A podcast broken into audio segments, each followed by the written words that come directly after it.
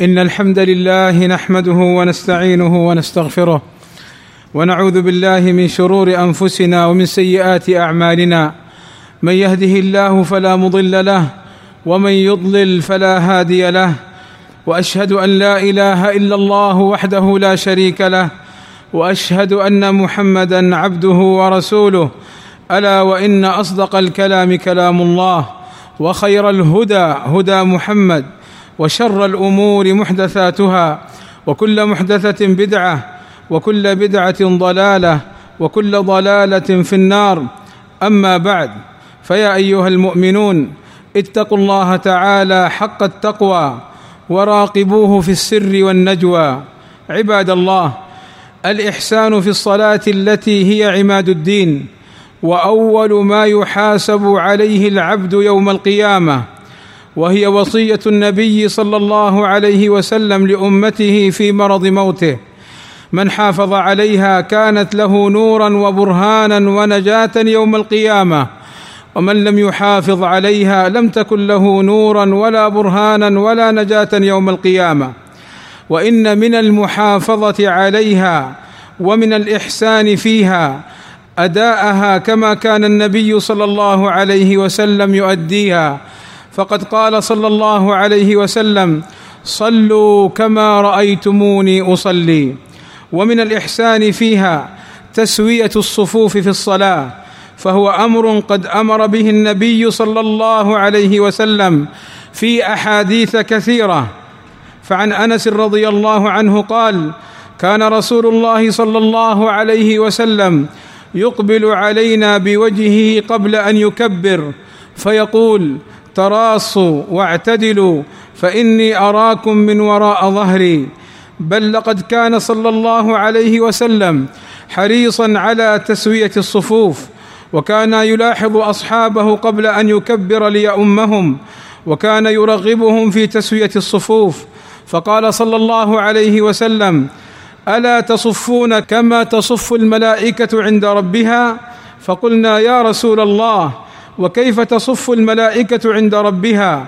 قال صلى الله عليه وسلم يتمون الصفوف الأول ويتراصون في الصف. وكان صلى الله عليه وسلم يرغب في تسوية الصفوف وسد الفرج والصف الأول.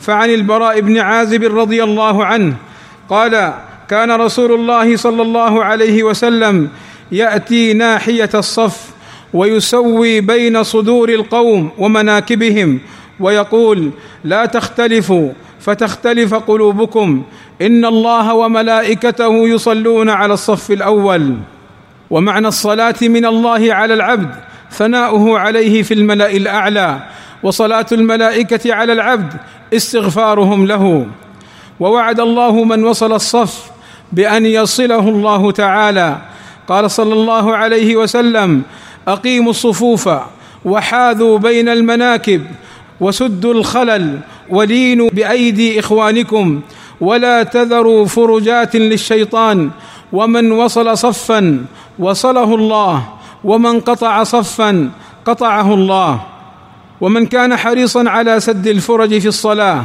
فله أجر كبير قال صلى الله عليه وسلم من سد فرجة رفعه الله به درجة وبنى له بيتا في الجنة. وقال عليه الصلاة والسلام ما من خطوة أعظم أجرا من خطوة مشاها رجل إلى فرجة في الصف فسدها. وفي رواية ما من خطوة أحب إلى الله من خطوة يمشيها يصل بها صفا. وإن تسوية الصفوف أمر واجب ويخشى على من لم يتم صفه أن يأثم. بل إن صلاتك يا عبد الله لا تكون تامة حتى تقيم الصف في الصلاة. وذلك لما روى أنس بن مالك رضي الله عنه. قال قال رسول الله صلى الله عليه وسلم سووا صفوفكم فإن تسوية الصفوف من تمام الصلاة. وفي رواية فإن إقامة الصف من حسن الصلاة. وأخبر النبي صلى الله عليه وسلم أن الشيطان حريص على الدخول بين الصفوف إذا وجد فرجة ليوسوس للمصلي في صلاته فلا يدري كم صلى أو يسهو في صلاته. قال صلى الله عليه وسلم راصوا صفوفكم وقاربوا بينها وحاذوا بالأعناق فوالذي نفس محمد بيده إني لأرى الشياطين تدخل من خلل الصف كأنها الخذف والخذف هي أولاد الضأن الصغار وعدم تسوية الصفوف تؤدي إلى اختلاف القلوب. قال صلى الله عليه وسلم استووا ولا تختلفوا فتختلف قلوبكم. وقد ورد الوعيد على من لم يقم الصف في الصلاة ومن لم يستوي فيه فقد روى النعمان بن بشير رضي الله عنه قال كان رسول الله صلى الله عليه وسلم يسوي صفوفنا حتى كأنما يسوي بها القداح حتى رأى أن قد عقلنا عنه ثم خرج يوما فقام حتى كاد يكبر فرأى رجلا باديا صدره من الصف أي متقدم فقال عباد الله لتسوون صفوفكم أو ليخالفن الله بين وجوهكم. عباد الله ولقد بادر الصحابة الكرام إلى العمل بهذه السنة الواجبة. فعن النعمان بن بشير رضي الله عنه قال رأيت الرجل منا يلزق كعبه بكعب صاحبه. وعن أنس عن النبي صلى الله عليه وسلم قال أقيموا صفوفكم فإني أراكم من وراء ظهري. قال أنس وكان أحدنا يلزق منكبه بمنكب صاحبه وقدمه بقدمه. وكان عمر رضي الله عنه إذا تقدم إلى الصلاة نظر إلى المناكب والأقدام وكان يبعث رجلا يقوم الصفوف ثم لا يكبر حتى يأتيه فيخبره أن الصفوف قد اعتدلت. وكان عثمان رضي الله عنه يقول سووا صفوفكم وحاذوا بين المناكب إن تسوية الصفوف تكون بالمناكب والأكعب عباد الله إن تسوية الصفوف تكون بالمناكب والأكعب لا على رؤوس الأصابع كما يظنه بعض الناس. قال أنس رضي الله عنه وكان أحدنا يلزق منكبه بمنكب صاحبه وقدمه بقدمه أي لا يكتفون بالأصابع فقط بل يلزقون الأقدام ويرصون الأكعب بالأكعب والمناكب بالمناكب وهي مفاصل العضد مع الكتف. عباد الله إن على المسلم أن يلين بيد أخيه إذا أخره أو قدمه وأن يطاوعه في ذلك لكي يقام الصف ويستوي وليس من السنة أن يرفض ذلك. لقوله صلى الله عليه وسلم خياركم ألينكم مناكب في الصلاة أي أسرعكم انقيادا. فأحسنوا عباد الله صلاتكم وأقيموها كما أمركم الله تعالى بأدائها بالكيفية التي أداها رسول الله صلى الله عليه وسلم. وأقيموا صفوفكم في صلاتكم حتى تتم لكم ويعظم لكم أجرها. واحذروا من أن تنقصوا منها شيئا. فإن رسول الله صلى الله عليه وسلم قال إن الرجل لا ينصرف يعني من صلاته وما كتب له إلا عشر صلاته تسعها ثمنها سبعها سدسها خمسها ربعها ثلثها نصفها أي قل أجره بقلة ائتسائه واقتدائه بالنبي صلى الله عليه وسلم. أقول ما تسمعون وأستغفر الله لي ولكم من كل ذنب إنه هو الغفور الرحيم. الحمد لله رب العالمين والصلاة والسلام على نبينا محمد الكريم وعلى آله وصحبه أجمعين.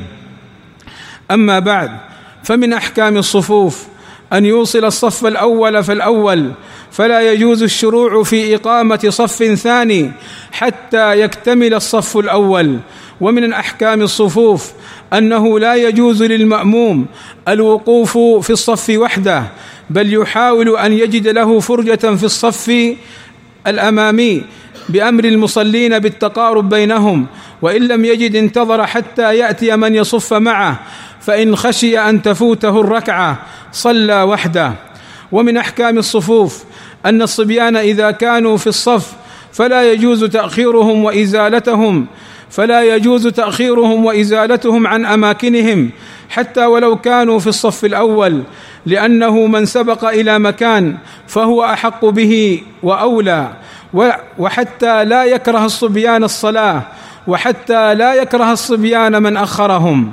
ومن الأحكام أنه إذا صلى اثنان أحدهما إمام والآخر مأموم فإن كل منهما يحاذي صاحبه ولا يشرع تأخر المأموم عن إمامه في هذه الحالة. كما جاء عن النبي صلى الله عليه وسلم حين صلى معه ابن عباس فحاذاه في المقام. ومن أحكام الصفوف أنه يكره أن يصف المصلون بين سوار المسجد وهي الأعمدة المقامة في المسجد لنهي النبي صلى الله عليه وسلم عن ذلك. قال الشيخ ابن عثيمين رحمه الله تعالى الصلاة بين السواري جائزة عند الضيق أما في حال السعة فلا يصلى بين السواري لأنها تقطع الصفوف. اللهم تقبل صلاتنا وسائر أعمالنا. اللهم أعز الإسلام والمسلمين وأذل الشرك والمشركين. اللهم اجمع قلوب المسلمين على الإسلام والسنة والتوحيد. اللهم ألف بينهم. اللهم اغفر لنا ذنوبنا وإسرافنا في أمرنا. وثبت أقدامنا وانصرنا على القوم الكافرين. اللهم وفق ولي أمرنا لما تحبه وترضاه. اللهم واصلح به العباد والبلاد. اللهم آتنا في الدنيا حسنة وفي الآخرة حسنة. وقنا عذاب النار. سبحان ربك رب العزة عما يصفون وسلام على المرسلين والحمد لله رب العالمين.